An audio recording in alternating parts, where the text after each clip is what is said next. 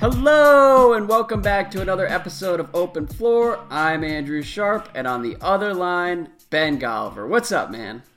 Not too much, Andrew. You know how it's been real popular of late to kind of mock the other Cavaliers. You know, SNL did that big skit kind of going after the Rodney Hoods and the Jeff Greens of the world and kind of comparing them to Roombas and all that stuff. And, you know, it got a lot of chuckles and chortles uh, on the internet here over the last week or two. I got to say, though, Andrew, after our last podcast, I really identify uh, with the other Cavaliers because here I am in the middle of a high pressure playoff series, mm-hmm. and the guy, my my teammate, uh, you know, my leader, my host. Uh, is screaming at me about how he loves basketball more than me and he loves Kevin Durant more than me. Right. And it's going on and on and on. And I'm starting, you know, the wheels are turning. I can feel the dirty looks, Andrew. And I'm thinking, wow, is this guy going to quit the podcast? Is he going to leave in free agency? And then I'm I'm sitting there and I'm having this existential crisis, Andrew. I'm thinking like, do I even want to be here? Should I be the one who just kind of pouts his way out of town like Isaiah Thomas? I mean, this isn't necessarily, you know, productive or fun. But then at the moment when it seemed like everything was going to break, okay, there there you went in LeBron-like fashion with one of those unbelievable left-hand passes that Brad Stevens gushes about that no one else can make.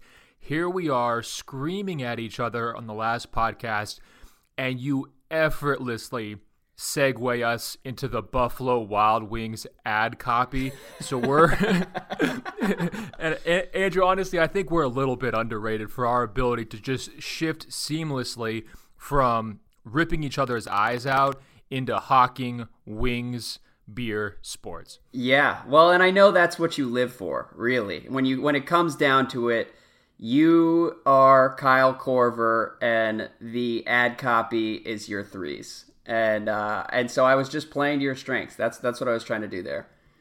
No, it made it all worth it. You know, by the end of the game, it was like, yeah, you know, LeBron, it, it's a you know, it's a, a compromise. Sometimes you've got to make. It's a real, it's a real commitment. But if he's going to come out here and orchestrate like this, what choice do I have? Of course, I'm going to ride with him. It's worth it. You know, the trade off is worth it. Let that's a perfect place to start. Uh, I think we we have to start with the Eastern Conference Finals turned upside down over the last four or five days. And uh, we'll start with a comment from Tori, who says, I'm not a LeBron fan, but that man is going to silence that Boston crowd. TD Garden is his MSG, and I can already imagine the 56, 12, and 16 line that's coming in game five. He is going to end this real quick. And I got to say, I love the idea of the Garden as LeBron's MSG. I'd never really thought about it that way, but it's it's kind of true, right? Yeah, I mean, I was there at the the famous Game Six, and oh my god, stunning! That I'm yeah. so jealous of you. Yeah, well, it was the full experience because on my way to the arena, I was just like consistently bumping into Celtics fans wearing slanderous T-shirts of LeBron. Like yeah. every single T-shirt, you know, like I'd walk a block and there'd be another just completely foul swear word on a T-shirt. That was, I think that's where the like hateful LeBron T-shirt market peaked. Is is in 2011, right before Game Six against the Celtics. Yeah, and like I go to Ann Arbor basically every fall, and look, they've got a lot of like LeBron hates Ohio T-shirts that they like to you know sell on the streets, but it's not, it's a very tame version compared to what the Celtics fans are doing. and the truly impressive part about the Celtics fans is even like five or six years ago, before selfies and like you know viral photos really had completely taken over. Yeah, the amount of excitement that they would get if I'd asked to take their picture in their T-shirt was just off the charts. Like, not only are they slandering LeBron. They're, They're dying to be plastered across the internet. Perfect. They, they would love to be the icon of their city, slandering LeBron. And I don't know if you have to respect that, but we should at least acknowledge it. Now, uh, are you convinced, though, that he, LeBron's going to be able to buck this trend? Because I believe Boston's undefeated at home in the postseason. Obviously, the road's been a different story. Uh-huh. Uh, so something has to give here, right? What gives? Is it uh, the Celtics' perfect home record, or is it uh, LeBron's greatness and, and his reputation and the stuff that the emailer was alluding to? Yeah, I mean, I don't know. If I were a Celtics fan and and I am a Celtics fan as of the last what, week. what what is this if you're mentioning? God, you won't stop with it. You've been sending me Larry Bird, Mitchell Ness jerseys you want for Christmas. I mean, it's just over the top. Yeah, I was complaining about the refs last night. Look, all I can say is if if I were like a diehard Celtics fan, the next week of LeBron would be pretty terrifying. I mean, that 44 points in game 4 looked so easy and it just you don't want to come down to the wire against LeBron James. And if this goes 7, like I was I was talking to somebody last night, there's no way anyone is going to be willing to pick against LeBron in a game 7 in Boston, uh, particularly because of the history there but also just because of where LeBron is right now. It feels like he's kind of due for another moment where he just reminds people that he's the greatest player we've seen in the last 20 years. And so, I don't know. He's seeing the game so slowly right now, and it seems like he can do whatever he wants out there, or the, the game is moving slowly for him. And, uh, I mean, watching him just bully someone like Jaylen Brown, who is a really strong dude and and could hang with just about anyone in the league, and he just looked helpless against LeBron last night. And then they were getting the the switches on Rozier, and he was he was just doing whatever he wanted. So I don't know. I think Celtics panic is is perfectly reasonable right now, but it also, I mean, it's not over by any means because that this is how the Cavs season has gone. It's like for a week they look disastrous and everyone assumes that LeBron is going to leave and it looks like everybody hates each other and then they can put together these stretches where everything clicks and so it's just it's hard to ever really trust what you're seeing with the Cavs. Yeah, I mean both teams are totally different at home and on the road. There's no question. I was also a little bit nervous for Cleveland's perspective after game four, how much they were dwelling on how old everybody was. Like, I really think that they were just like listing off guys' birth dates, like Kyle Korver. They were fact checking how yeah, old he is. Yeah, it was like a point of pride for them, and it's it's not a good thing that everyone is like 35 plus. Yeah, especially when these series start to pick up in terms of the time of the games. You know, like there's not the, the break is already done, right? The uh-huh. big break. So I, I'd be a little bit nervous about that. But you know, I compared you to LeBron uh, you know, to start the podcast. I want you to put yourself in his shoes. Now, he has that ability to just put together the 50 point triple double, you know, the kind of performance we've we've never seen. If you were LeBron, knowing that it's now you know a best two out of three series, as uh, Brad Stevens called it, would you drop your haymaker game in Game Five? Or would you trust that you were going to win game six at home and save your absolute best for game seven, knowing that the pressure in those moments, is, you know, it gets to everybody? I mean, remember the Warriors in, in game seven, their offense really fell apart in the finals. It just wasn't on that same level as it was in earlier series. Uh-huh. Everything just ramps up. And, you know, from Boston's standpoint, they don't have their game seven hero in Kelly Olynyk anymore. So that's going to be a gi- gigantic hole in their offense. I guess I'm just saying – is this overthinking it, or if you were LeBron, would you, uh, you know, would you drop that big road game in Game Five or Game Seven? Um.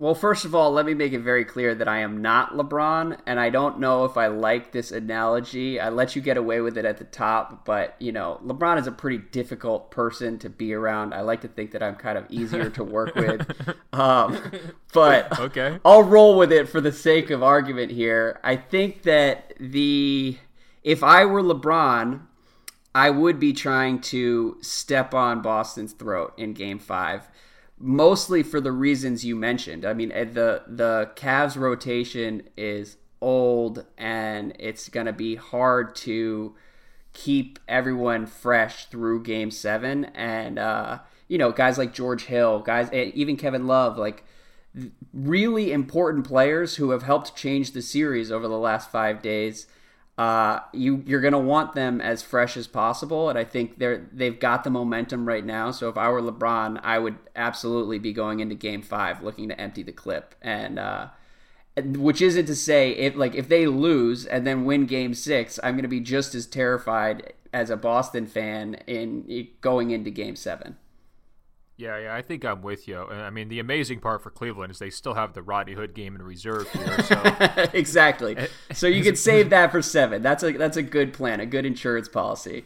Man, you got to give Ty Lue credit. He's pretty funny on the podium. Like he never says anything, right? Like he's always dodging questions. He dodges a higher percentage of questions than every other coach uh, in the postseason. But when he got called to the carpet about the whole Roddy Hood thing and he got all angry and aggravated about it, and then immediately proceeded to just take the guy out of the rotation like the reporter was was asking him to do, what a response! Didn't see that coming from Ty Lue. A complete turnabout.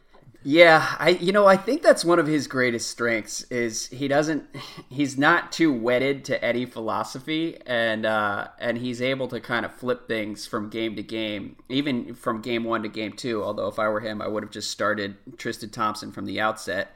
Uh, the one other thing I wanted to say is, um, if I successfully jinxed the Celtics playoff run after jumping on the bandwagon last week and they just crash and burn from here, it, it might be the proudest accomplishment of my career. Like I would live happily ever after, at least for the next six months, if I successfully ruined this Celtic season.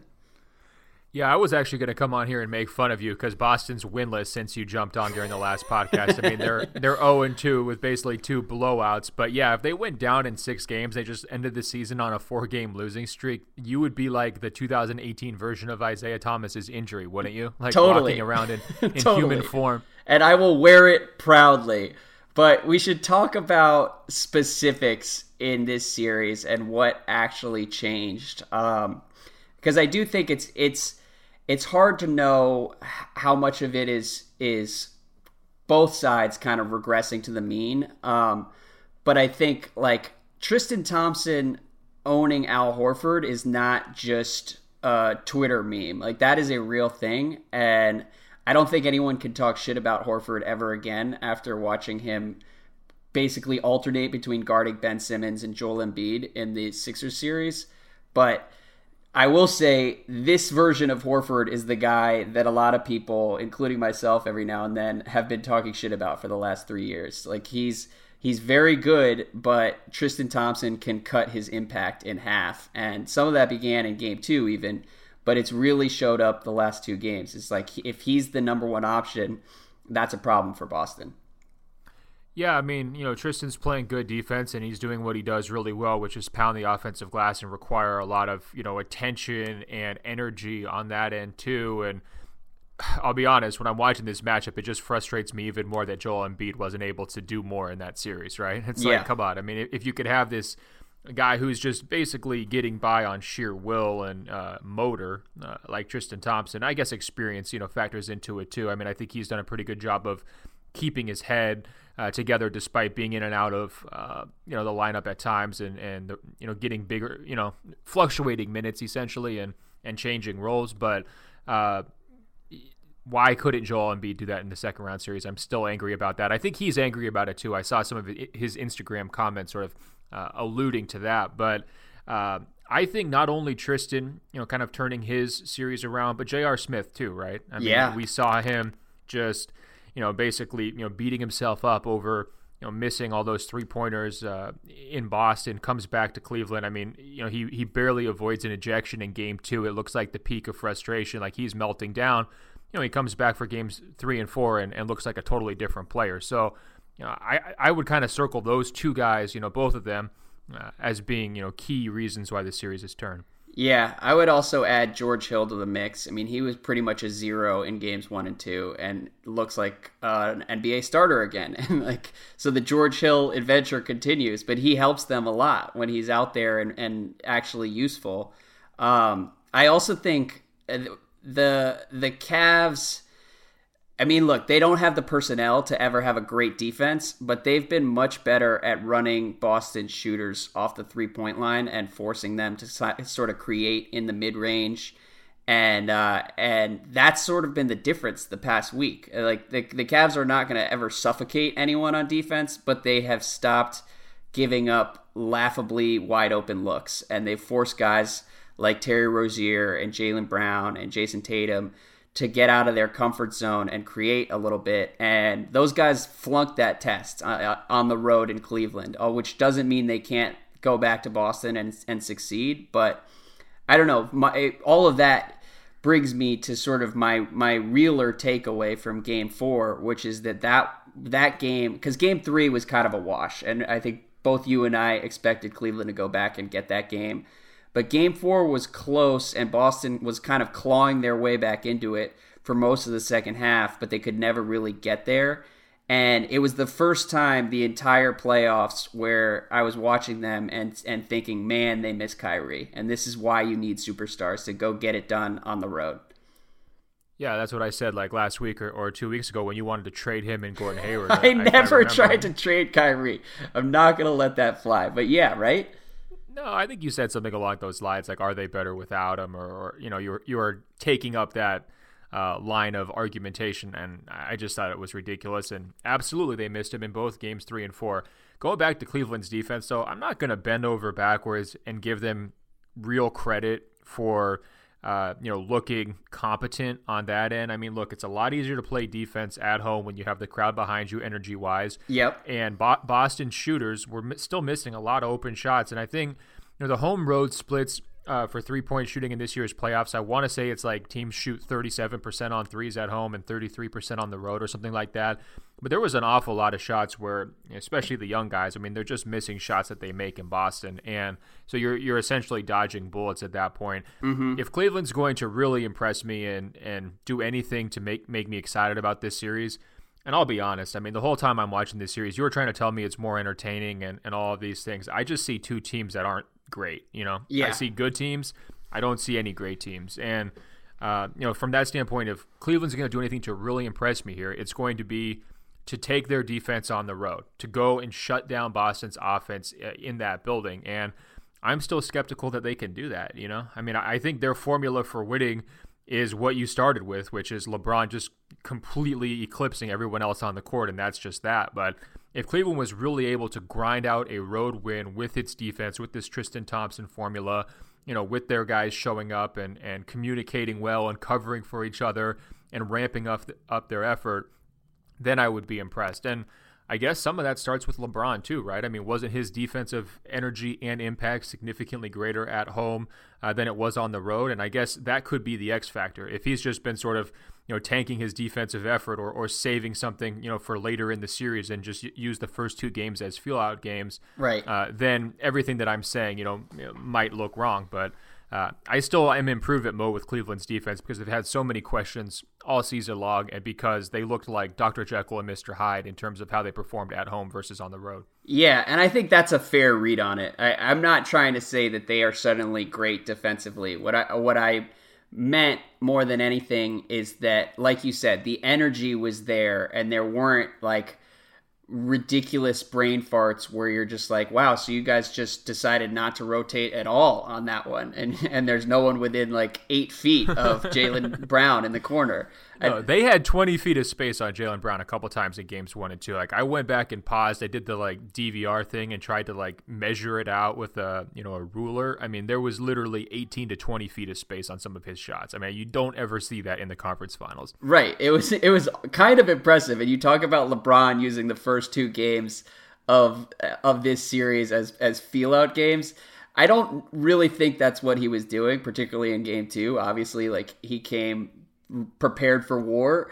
But uh, if if he did, if any part of him was was doing that, like that's just the height of arrogance, and and again, almost a little bit impressive from him.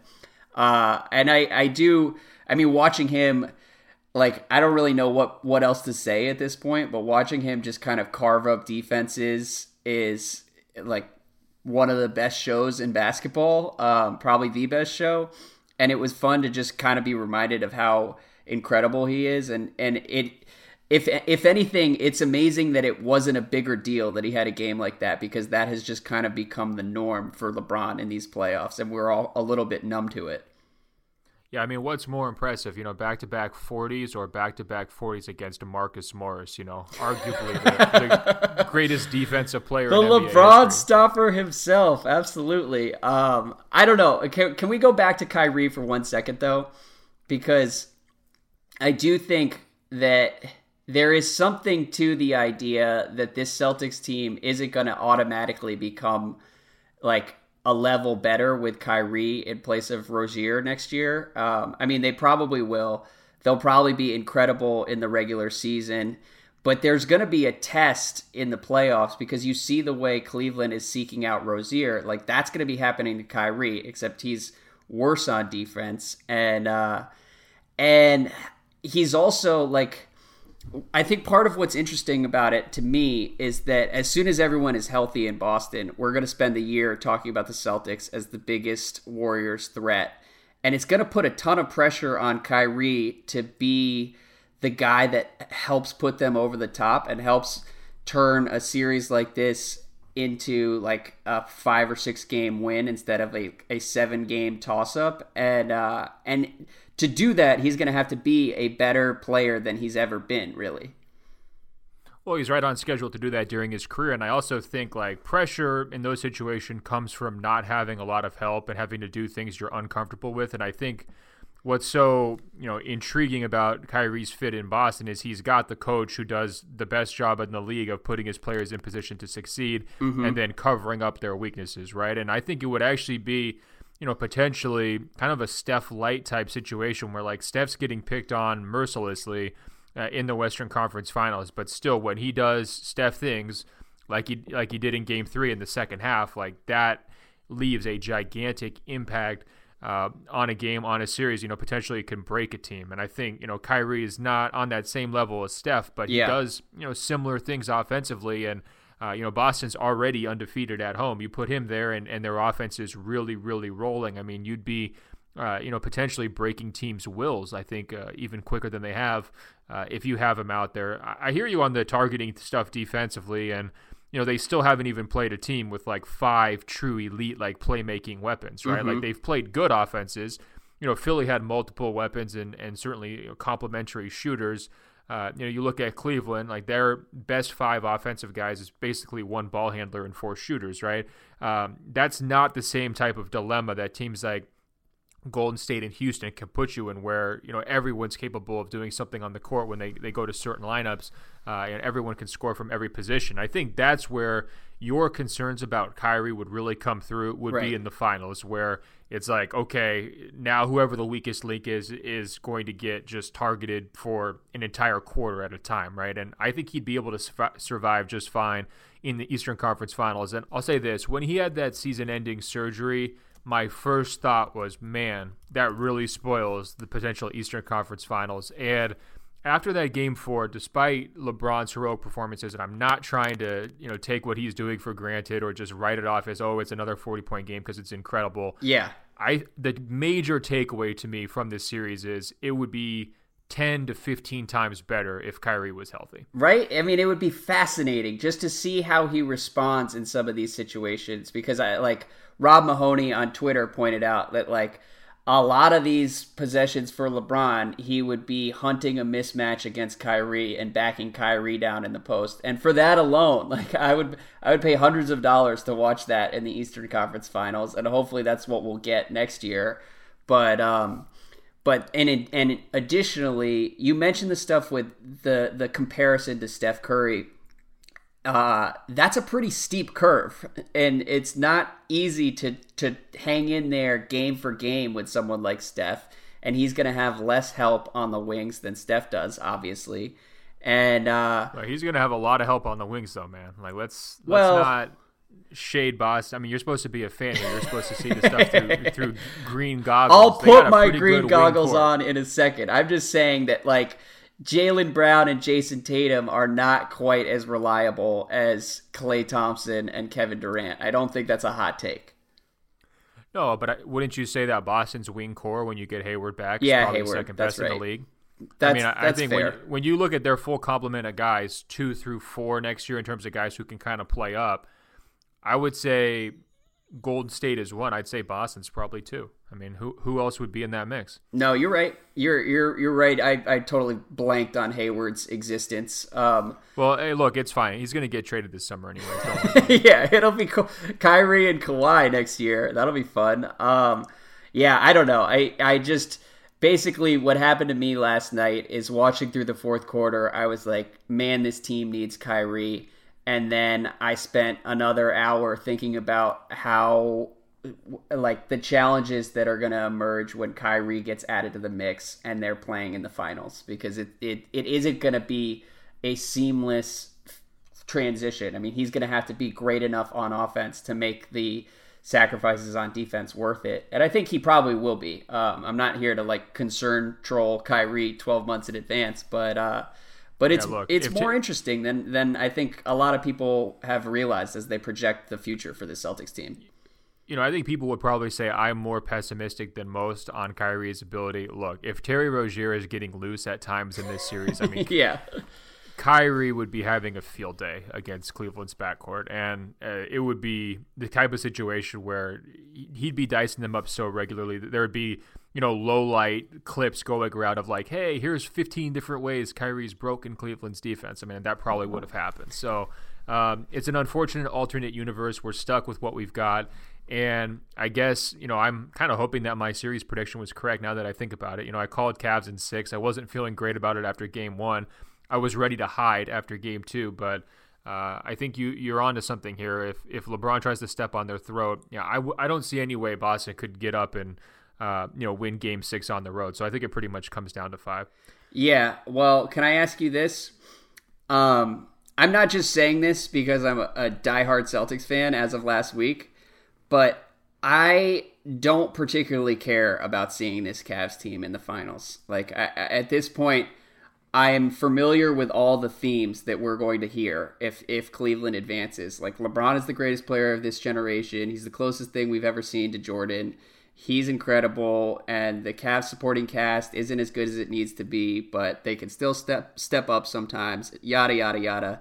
I'm just kind of over all of it, and I, I now that we're getting closer to the possibility of another LeBron win, like I really would prefer to see this Celtics team in the finals just to sort of change up the narratives a little bit and uh, get a fresh look out there. And do you do you like identify with any of that?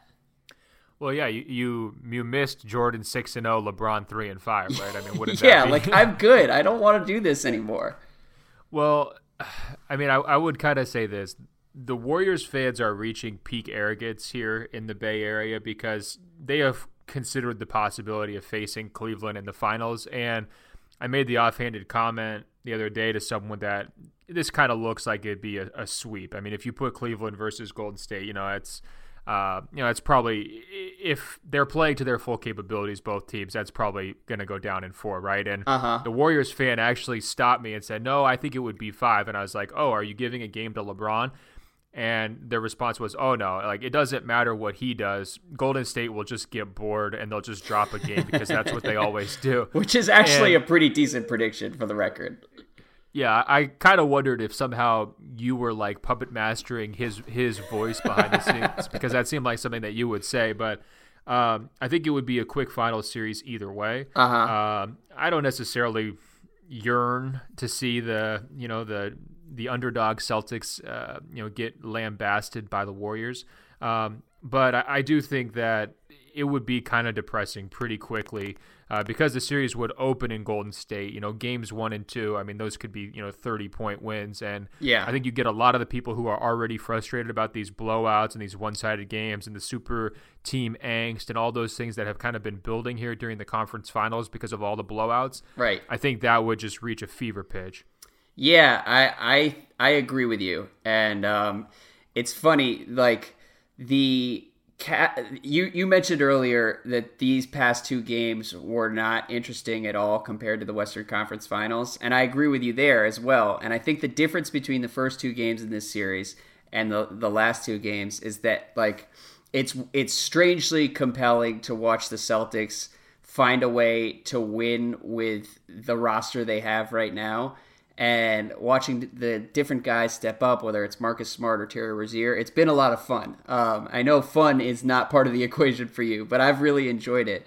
But then you flip it and watch, and also as as fun as the Celtics have been, it's been really interesting to see LeBron have to sort of react to the, the state of the Cavs when they're not working, and uh, and I think that's kind of wild to watch in its own right. Um, but then you flip it and you see this team, this Cleveland team, kind of like just win by hitting 25 threes and and it's the same equation we've seen for the last couple years and I'm just over it. So, um, so go Celtics. I'll, I'll double down on my Boston fandom, and uh, hopefully we'll get a reprieve from Cavs Warriors four.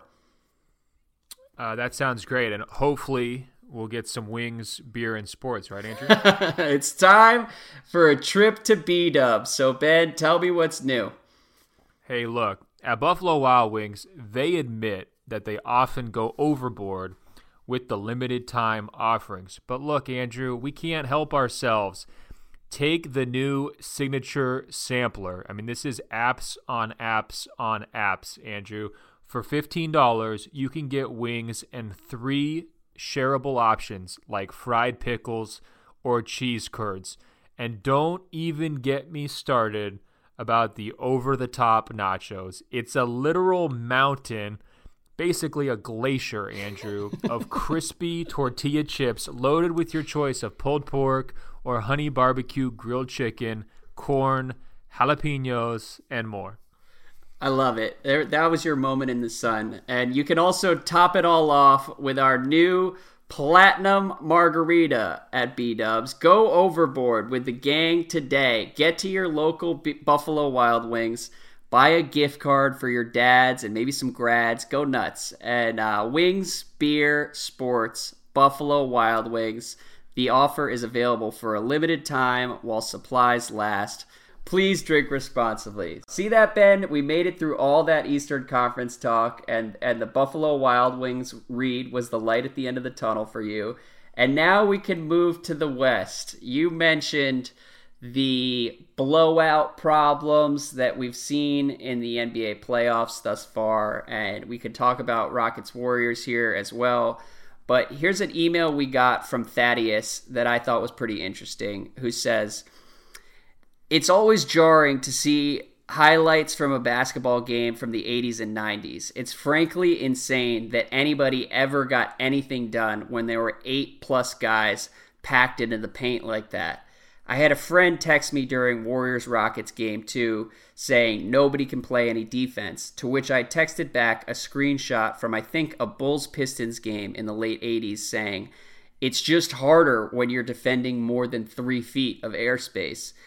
And he continues on to talk about the the blowouts in the playoffs, and he says the one byproduct of that ugly slugfest of uh, that brand of basketball is that a lot of the games in the 80s and 90s came down to the wire. The spacing and reliance on the three point shot has set, has meant that there are three outcomes of every game. Number one, poor shooting by both teams leads to a close, ugly game. Number two, one team buries all their jumpers, one team doesn't, and it's a blowout. And we've gotten a lot of number twos in these playoffs. And number three, both teams are locked in on offense, oftentimes making tough shots over good defense. And he says, I believe this is the crown jewel. So I that's my read on what's happened in the in the playoffs thus far. I think there's more variance with teams shooting this many threes and it creates a situation where teams get down by 10 or 15 or 20 points and kind of just pack it in through the second half and uh, and we've seen it over and over again do you agree with that? Do you have different thoughts? What do you think? No, I mean, the basic crux is, you know, if you go back to the 90s, you know, in that famous Bulls Jazz series where, you know, Mike is, you know, brushing off Bryon Russell and entering the history books, uh, you know, with the jumper, I mean, almost all of the games in that series were played in the 80s and 90s points wise. And now the best teams are consistently scoring above 110 or more. And Partly it's because of the three pointers, partly because it's uh, the space that creates higher opportunity shots. Uh, partly it's because just the evolution of smarter basketball.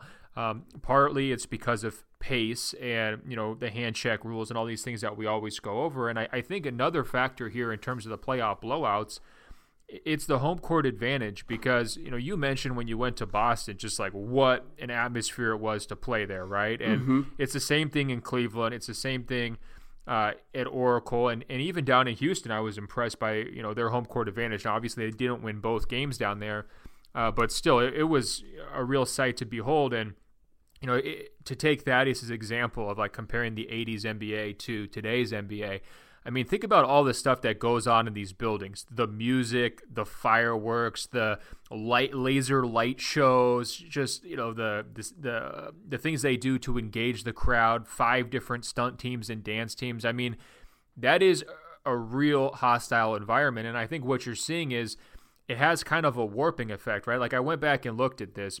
71% of the blowouts, and I'm going to define that by, you know, playoff games decided by 15 or more points have occurred by the home team, right? So it has kind of this warping effect where like if you're better and you know your shooting gets going at home, you're more likely uh, to blow out the opposition at home than on the road. That's not going to surprise anyone. But what happens is when you have all these other factors coming together to like, you know, drive offense and drive scoring, uh, having that kind of hostile environment, it's just a much tougher uh, hill for the road teams to try to climb. And you know, Brad Stevens, you know, had a famous quote this week saying, you know, I don't, I don't ever talk about home and road with my team because it just leads to excuses both places. Well, yeah. Brad, you might want to start talking about it because your team's undefeated at home and they're like 500 on the road. And you know, Mike D'Antoni was you know trying to chuckle along with reporters as he always does, and he was saying, you know, Oracle's a tough place to play because the Warriors play there. It's like, well, Mike, you know, the Warriors play on the road too. I mean, they're everywhere. They're really good. Um, you know, your your point is not well taken. The Warriors are tough to beat no matter where they play, and when they get home and have all those advantages, they're basically impossible to defend. So all of this was leading me to a conclusion, Andrew, and it's kind of a hot take, but I want to run it by you. Okay. Um, well, what if? Wait, wait, wait, wait. Yeah. Before we get to the hot take, I just want to say that I'm really glad you brought up the stats to back up your contention that home court matters more today than it did 25 years ago because I was about to really call you out and claim that you're full of shit because to me, maybe I'm just a, a, sucker for nostalgia, but you watch some of those crowds from 20 years ago. I mean, even those Utah games against the Bulls, like those fans were right there on the court and were going insane the entire time. Or if you go back to the Garden, like when it was 97 degrees in there and Red Auerbach was trying to like sweat out the Lakers, like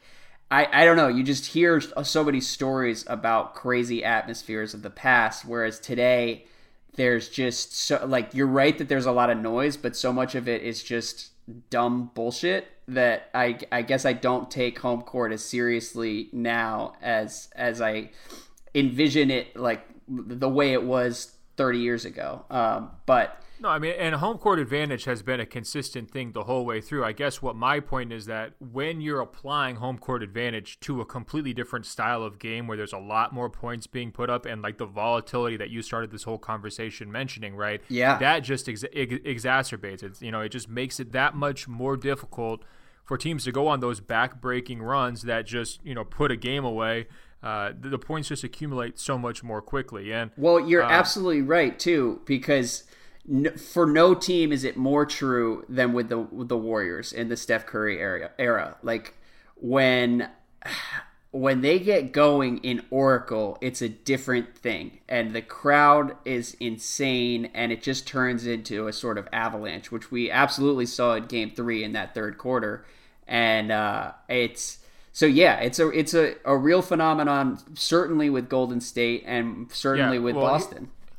Well, here's what I'd say. It's not just the Warriors. I mean, they are the peak example of this. They have the most blowout wins over the last five postseasons combined. Mm-hmm. But Cleveland has consistently done this in recent postseasons.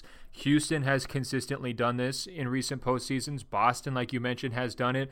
Uh, lots of different teams have been able to do it at home. It's just a lot easier to do it uh, in that situation when those role players are playing better, when your energy is better, and, and all the factors that you know are kind of shape conventional wisdom uh, about home court advantage. I would also point out, though, that even Golden State, you know, this super team has been susceptible to being blown out when they go on the road. Yeah. Houston's blown them out. Cleveland's blown them out. Uh, it has happened, you know, fairly regularly uh, over these last five postseasons where you'll get these wild swings uh, in the series where you go to Golden State, and it's like two blowouts there. You go back to Cleveland, it's two blowouts there, and you know even the 2016 Finals, which was a seven-game series that oh know, yeah, it's going to be remembered as blowouts. an instant classic. Yeah, it was it was basically six blowouts, right? Yeah. And so here's here's my proposal, Andrew. Here's the hot take. Okay.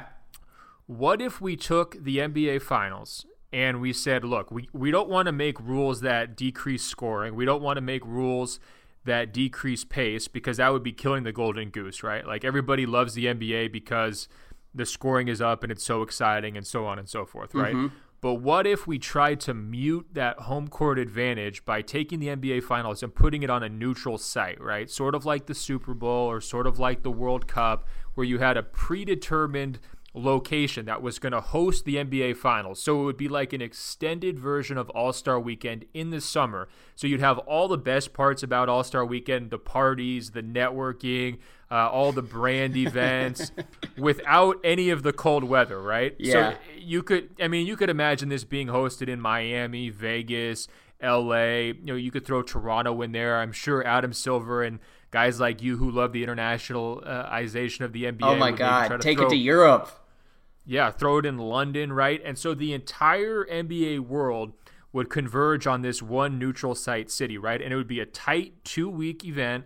Uh, if it went four games, you know, it would probably be even quicker than that. It'd be, you know, closer to like nine days. You wouldn't have any of the annoying travel going back and forth, two, two, one, one, one. Yeah. You know, basically how they do it right now you would probably have fresher athletes, uh, and hopefully you would just have a smoother series where you wouldn't have those crazy wild swings when it changes venue and.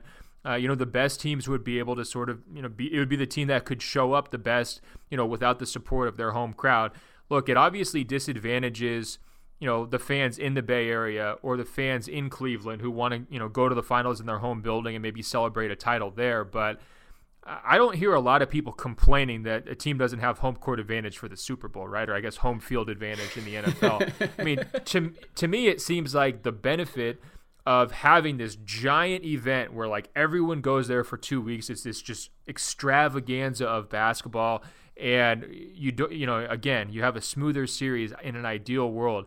I think that that would actually outweigh any of the negatives. What do you think? Um, I have a number of responses. First of all, I laugh anytime you bring up the NFL just because I think it's hilarious that you've completely ignored that sport for like 15 years. And uh, and that's one where I do think you're going to come out on the right side of history.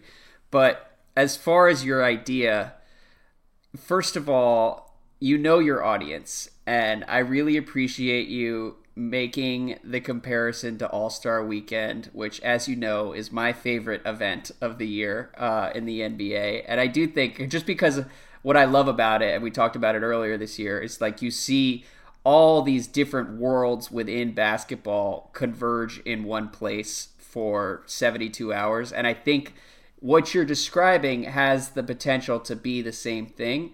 So I'm in for that reason alone. Um, I don't think like selling this as a solution to blowouts is less convincing to me but i think that it's a great opportunity regardless for the nba to grow its product and make the finals more of an event that like instead of two weeks of super bowl run up it's two weeks of basketball with like every every game every three days there's a game um, or maybe 10 exactly. days and like you could really make that work. Part of me hearing you describe it, like, I understand wanting to rotate cities, but I also think it would be really cool if you just put it in Vegas permanently, and and Vegas became like the unofficial second home of the NBA in the summer. Um, because I'm always up for a, a trip to Vegas, uh, and I think most people would be. They've got all all kinds of hotels, they cheap flights. I don't know, man. I I don't really see a flaw, except I'm sure teams would be pissed off that they had to sacrifice revenue from ticket sales. Yeah, don't you think there would be more revenue? I mean, first of all, you could auction off the hosting rights, right? So you're going to make some money yeah, there, true. and I think it it would just be a bigger deal, a bigger showcase. I think people would care more. I also think it would help for the globalization of the game because right now, like let's say you're, you know, Andrew Sharp, like, you know, Shanghai reporter, right? Like uh-huh. you have no idea right now where you're going to be covering the finals, right? Like you assume it's going to be in the Bay Area, but are you ready to buy your five thousand dollar plane ticket to get here?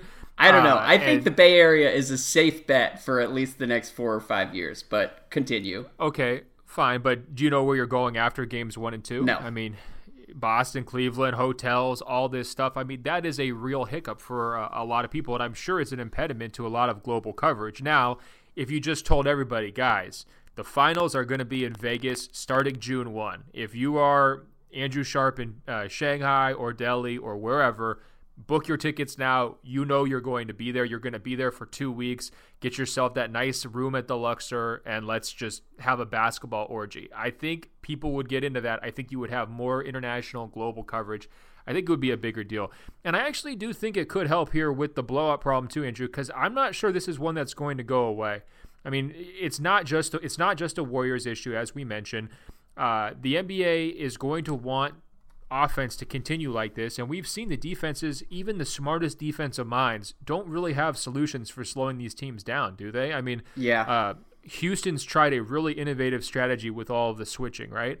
It worked pretty well for two games. It didn't work at game three. they got run off the court, worst playoff defeat uh, in their franchise history. And this is the best team in their franchise history. To me, that's a major red flag. And so I think even if Kevin Durant were to leave this summer, you know, breaking up the, the Warriors dynasty, even if the rosters had better competitive balance than mm-hmm. they do currently, and, and that's a huge if, because I don't really see that happening. If anything, I see more and more team ups happening over these next couple of years.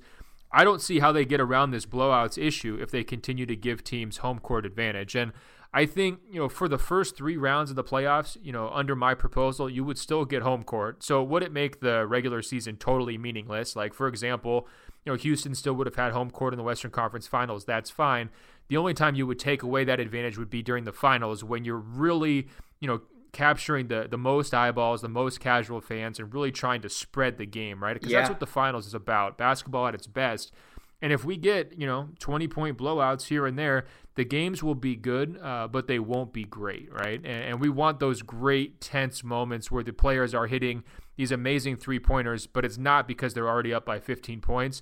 It's because that three pointers like Kyrie's, you know, a few years ago, where that decides a championship, right? That those are the moments that you want to maximize. And right now, I'm afraid the NBA is not doing that. Yeah, it's it's funny. I mean, I feel a responsibility to push back as a co-host here, but I am hundred percent in on the rotating finals host city idea, uh, and I don't know if it would totally solve the problem, and we can get to that in a second. But like, the NBA should absolutely look into making that a reality in the 2020s and beyond. Um, so, congratulations! I had never thought of it that way, but man, that would be fun. As for the problem that we're talking about here, though, do you think part of it is that as teams and or players have gotten smarter about recognizing the value of rest and the importance of conserving energy that sometimes they just sort of check out halfway through these games? Like when when a team like I don't blame Harden and the Rockets for shutting things down when Steph Curry goes off the way he did in that in that third quarter. And then that's how you get a 40 point game. Is it's just as like Harden is smart for being like I'm going to save save my bullets for game 4. And I I think we've seen a lot of that as well. And that's not necessarily related to the, the home and away thing. It's just players kind of are more conscious of uh, of how these series play out.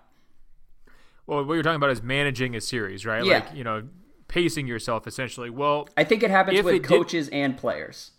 I agree, but I think it's happening a lot more on the road than at home. That's my point. Okay. Is like when you break down the home road split, those blowouts are occurring significantly more often at home, and so uh, you know, it's no surprise when Houston says, "Hey, look, you know, Steph just goes nuts in this third quarter in Oracle. What chance do we have of you know coming back out of this 25 point hole? Let's just go ahead and punch it, right? Mm-hmm. Are they going to have that same approach if the game's at home? I would guess not. You know, you probably have a little bit more hope that you can catch fire and, and you, you'd push a little bit harder. And so I think that even the venue.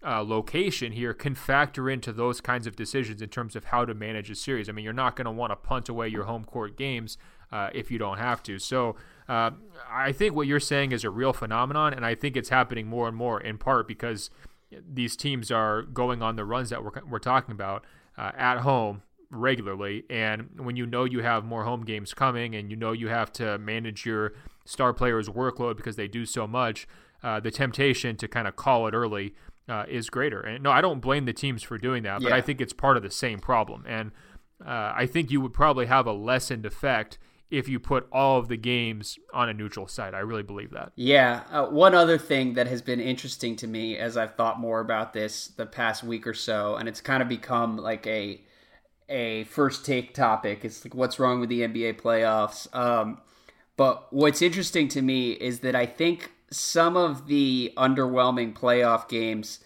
are accidentally highlighting how the NBA product actually works and why it works. Like if you look at the the league, it's clearly growing right now. It's probably the only major sport whose share of audience is actually increasing, but it's not necessarily increasing because of the actual basketball games. Like I think the league is doing really well because it has all these incredible personalities who are super available and super engaging and there's all sorts of off-season intrigue that you can kind of track all year long.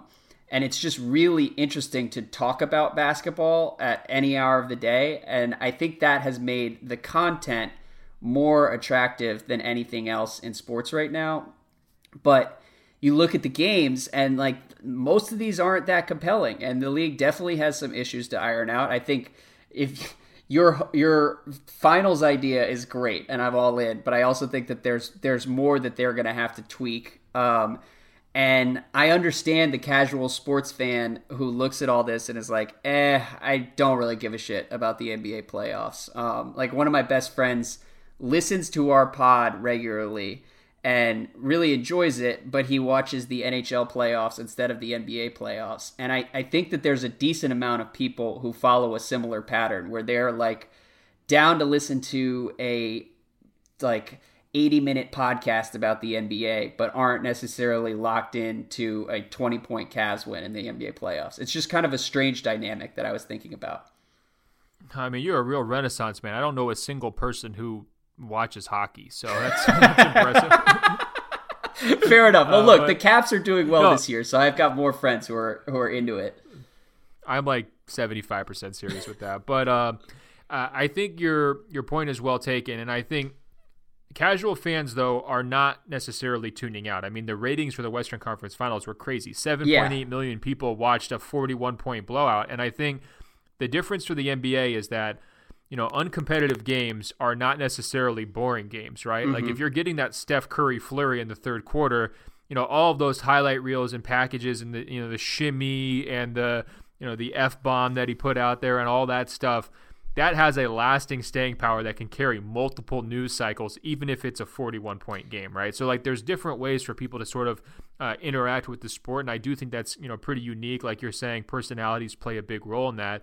Um, I guess what my point is, and of course I'm bringing it back to basketball because I'm boring and that's what I always do, but I guess my point is like the NBA could really have its cake and eat it too if not only is Steph going nuts and having those moments, but, but it's a close game. It's consistently happening in those close games because that's where you're you're capturing everybody. Now it's like I have to t- tune in because the Warriors and Cavs are tied in Game Seven, and LeBron just tracked down a block from you know 50 feet away, right? Um, yeah, you know that's how the league is really really going to be able to maximize its its, uh, its success, and I think these blowouts are kind of a first world problem. You know, like it, it's not the end of the world that you have such great offenses that the the games uh, are double digit victories constantly. Uh, but it would be great if we could find some solutions to you know narrow those margins and outside of you know kind of stripping these teams of home court advantage.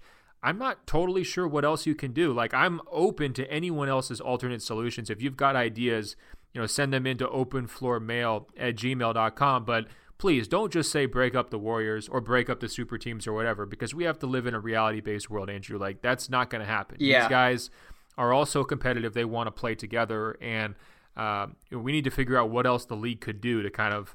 Uh, you know, save us from some of these these bigger blowouts. Yeah, and you mentioned the ratings. The ratings are up, which is part of what makes this so interesting to me. Is I, I wonder whether there the NBA is growing and still leaving like a sizable chunk of audience on the table because there's clearly like their market share is increasing and uh, if these games were actually close like who knows how much bigger it could get um, but I, I don't want to turn this into like a brand discussion or like a PowerPoint presentation about market shares but it's it's an interesting thing that, like you said, like the NBA is going to have to get creative because I agree with you that there are no obvious solutions, um, and you can't just like go to Kevin Durant and be like, "You're on the Lakers now," or "You're on the Celtics now." Uh, but it's uh, it's something that they're going to have to address to continue growing into the next decade. Um, but listen, you mentioned that you had a James Harden thought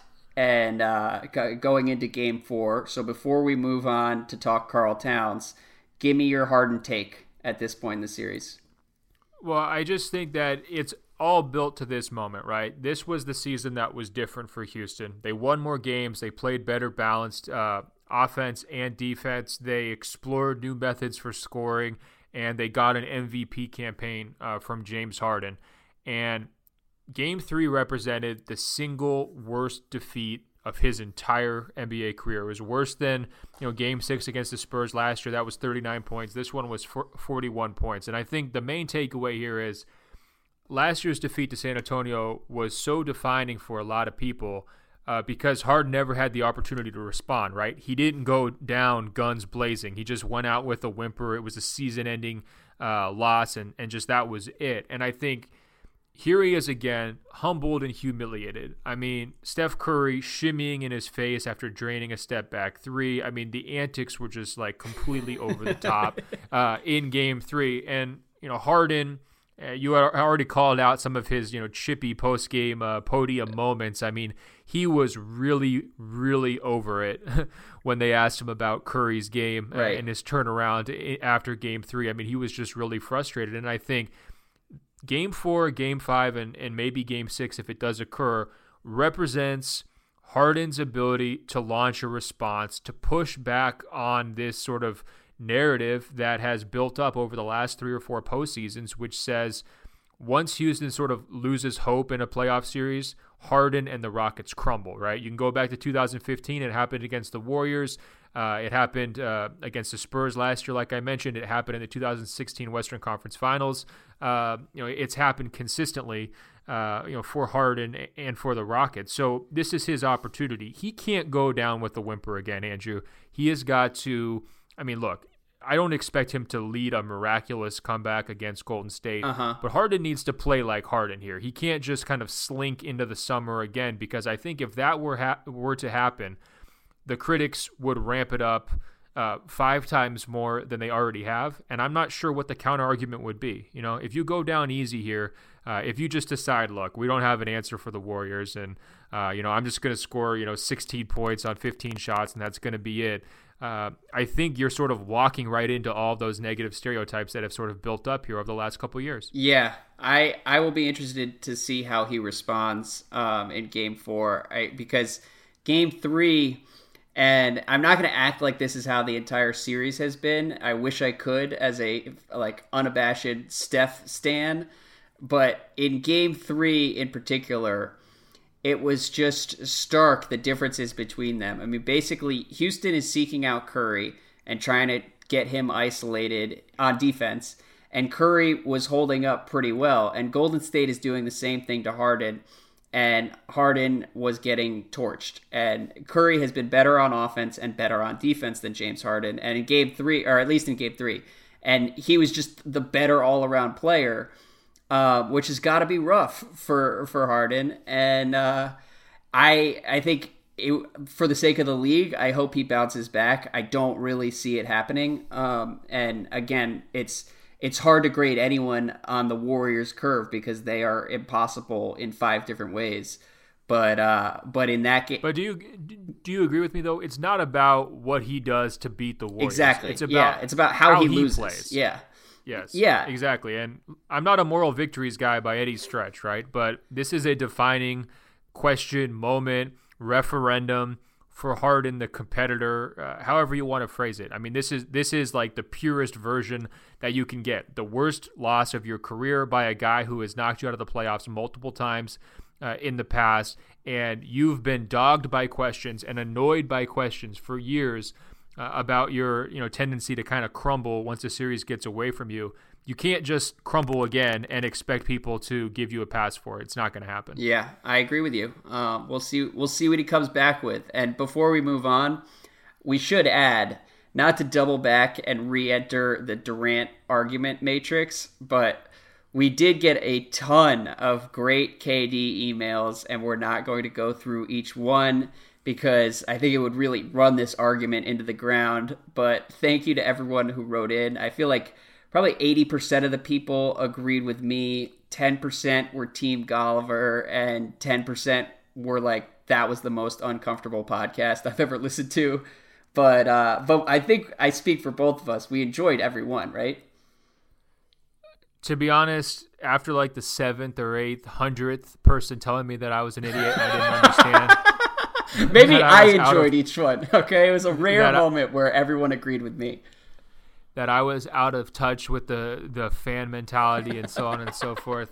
Uh, yeah, it was. You know, what can I do? All I could do is stand up here on my mountaintop, Andrew, and sing the the virtues of, of this beautiful game. And if people don't want to listen, if they don't want to open their hearts, if they're not ready, then what, what else can I do? That's their problem, not yours, Ben. You're you're doing great. Um, let's move. Let's talk about Karl Towns very quickly. Uh, Brandon says this Karl Towns thing is about to get insane. Think back to last season and the weirdest story we heard all year. During a halftime stunt, the T Wolves mascot went flying down the stairs and broke Karl Towns' father's leg. And then the Wolves were being idiots about the hospital bills for Towns' dad. Do you guys remember that? So they've had beef with the organization for over a year, and that's before all the stuff with Thibs this season. I'll never forget this season watching Thibs call Towns a fucking idiot straight to his face after a turnover in the fourth quarter. So that's Brandon. Where do you stand? Uh, first of all, great email. I had totally forgotten about the mascot incident with KAT's dad, but where do you stand on on the the KAT situation in Minnesota? Did you listen to the Zach Lowe pod that started all this? I did. Uh, I mean, I told you two, three months ago that if I was Towns' camp or his people or his agent or whatever, mm-hmm. I would be entering this, you know, upcoming, uh, you know, max negotiation with a list of demands. You know, I think it's insane how many minutes he plays. I think uh, you know, the fact that he's been able to be so healthy uh, throughout his career, it's pretty miraculous for a guy his size and, and what he's being asked to do. And if I was his people, I would want.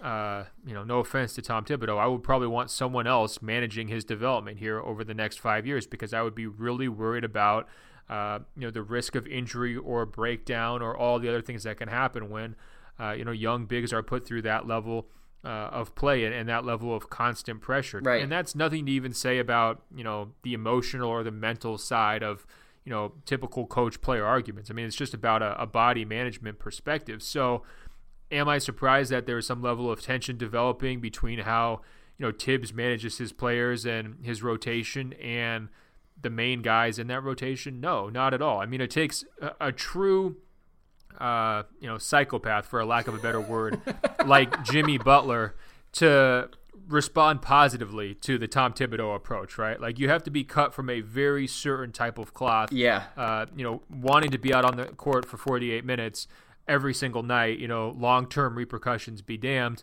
uh, for that approach by Thibodeau to work. And even in Butler's case, like he's had injuries, and you know, we all kind of anticipate his prime being shortened. So uh, I guess if I was people close to, to Karl-Anthony Towns, I would be making a pretty big deal about this. You know, I'm not sure how high the ceiling there is in Minnesota over these next five years, in part because Towns has just not developed as an elite defensive player.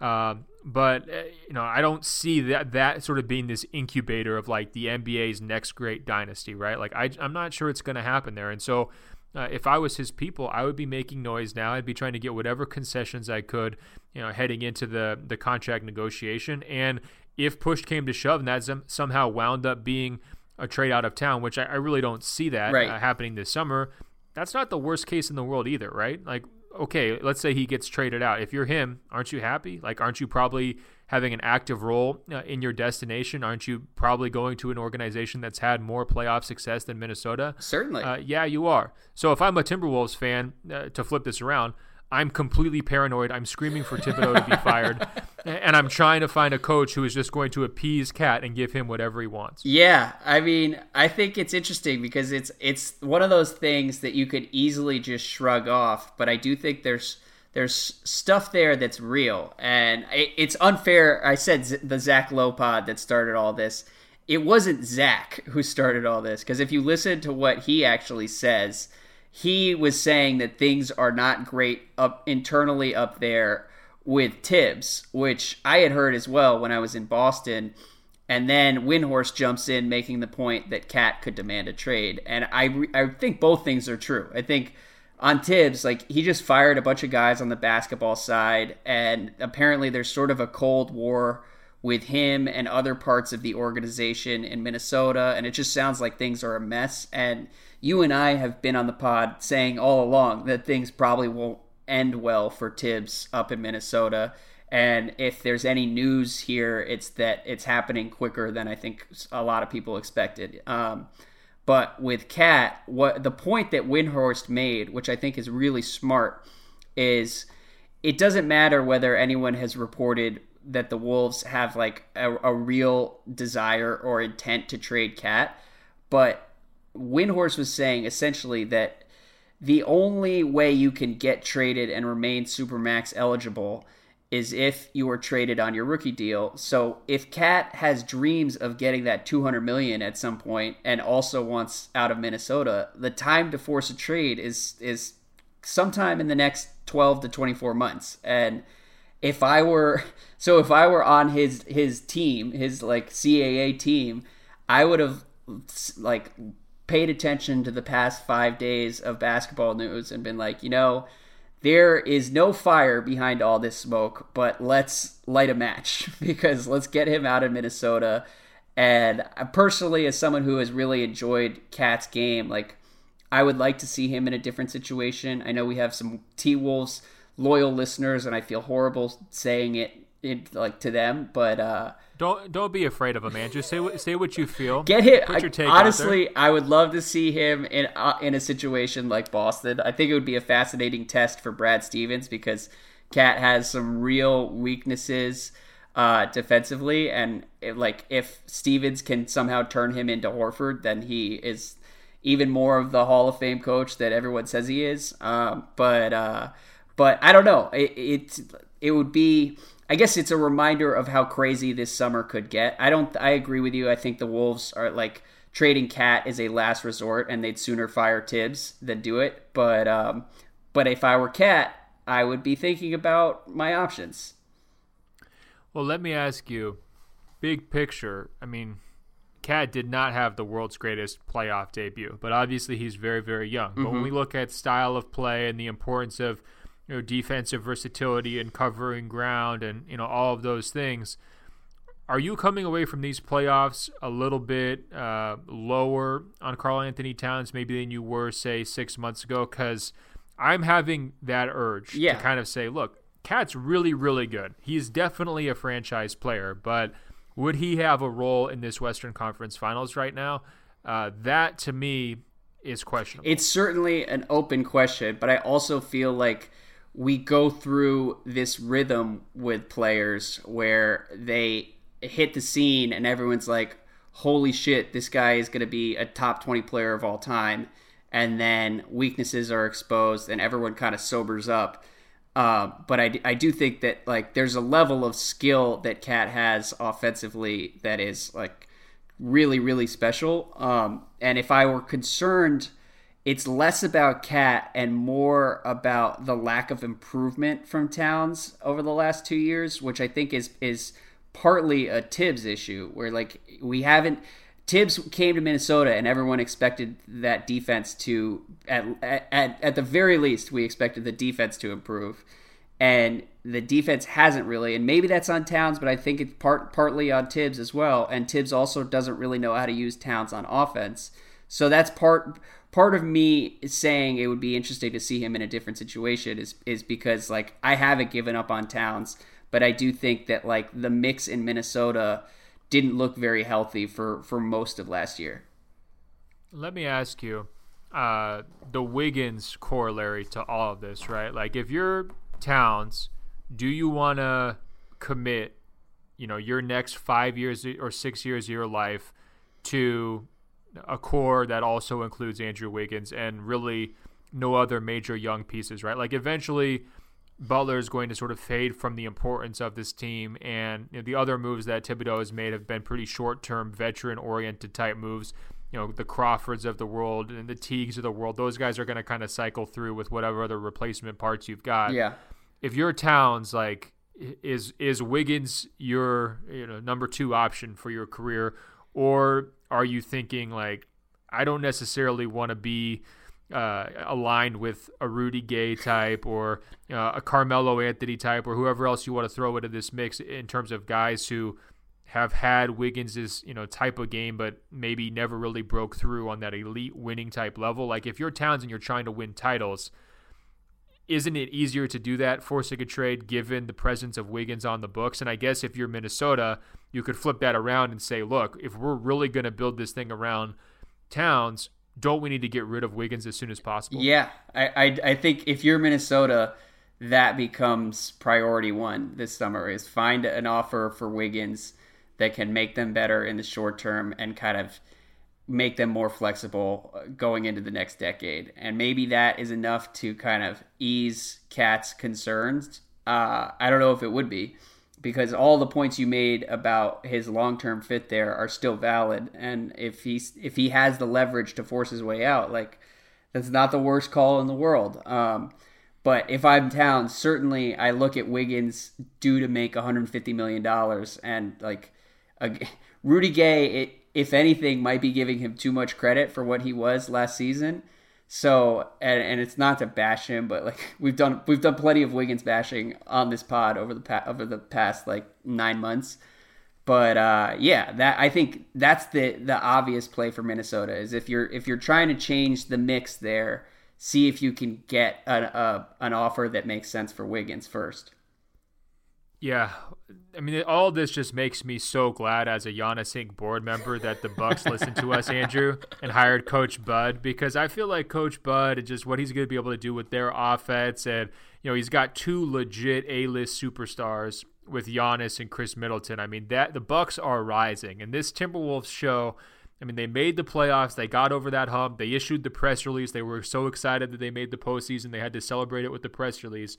I'm just a little bit nervous. Uh, it's not nearly as bright as I thought it would be, say, two years ago. Yeah, and not only that, with Giannis and and Bud joining forces in Milwaukee, but did you see he had an exclusive audience with Budenholzer uh, before they before the deal went official, and they got breakfast together with him and your your guy Khris Middleton.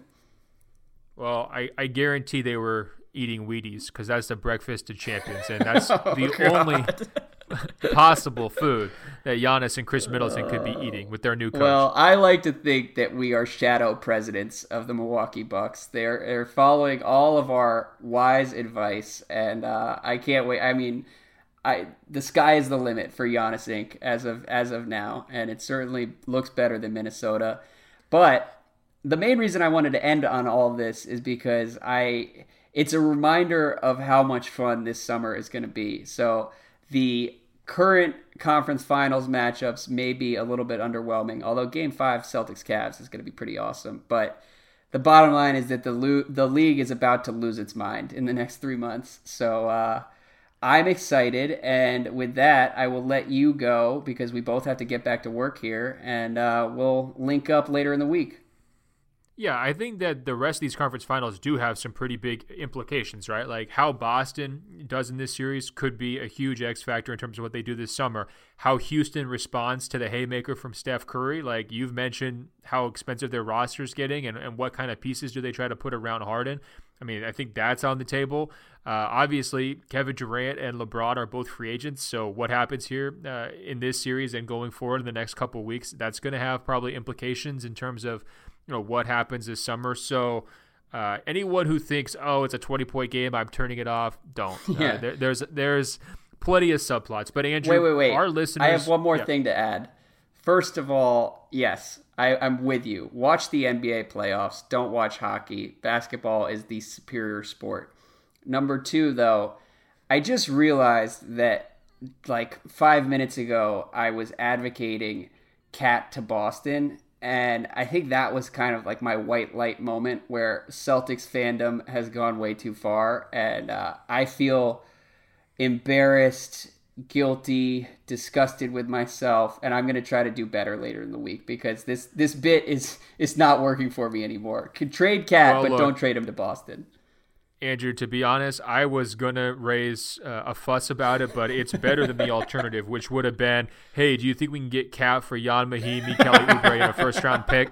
Because we've been hearing that for two years from you. So, oh, you know, God. I'm not sure where the bid ends and where uh, the, the bid begins. Me neither. That's part of the problem. I think, I think it's all one giant bit for you. But look, Andrew, our listeners can email in questions, comments, concerns, Karl Anthony Towns trade scenarios, and all the rest of it to openfloormail at gmail.com. Openfloormail at gmail.com. We'd love to hear what you think about the neutral site finals idea or any other ideas you've got in terms of how can we, you know, tighten up some of these finals games. Also, Andrew, the Open Floor Globe needs to go to Apple Podcasts, load up uh, our page, Open Floor. You search two words, very easy to spell. Scroll down, you will see rate and review tap five stars. We really, really appreciate the support. You can do that on Apple Podcasts or whatever other podcasting services allow you to rate and review. It helps us a lot. All right, LeBron. All right, Andrew. Until later this week, I'll talk to you. All right, man. Take it easy. Another great edition of Open Floor is in the books. Did you know Locked On has a daily podcast for all 30 NBA teams? If you're a Lakers fan, search Locked On Lakers. A Celtics fan, search Locked On Celtics. Warriors fans, search Locked On Warriors. Yes, all 30 NBA teams have a daily bite-sized podcast on the Locked On Podcast Network. Search on Apple Podcasts or Google Podcasts for Locked On, your favorite team. Or tell your smart speaker to play podcast Locked On Your Favorite Team. It's the Locked On Podcast Network, your team every day.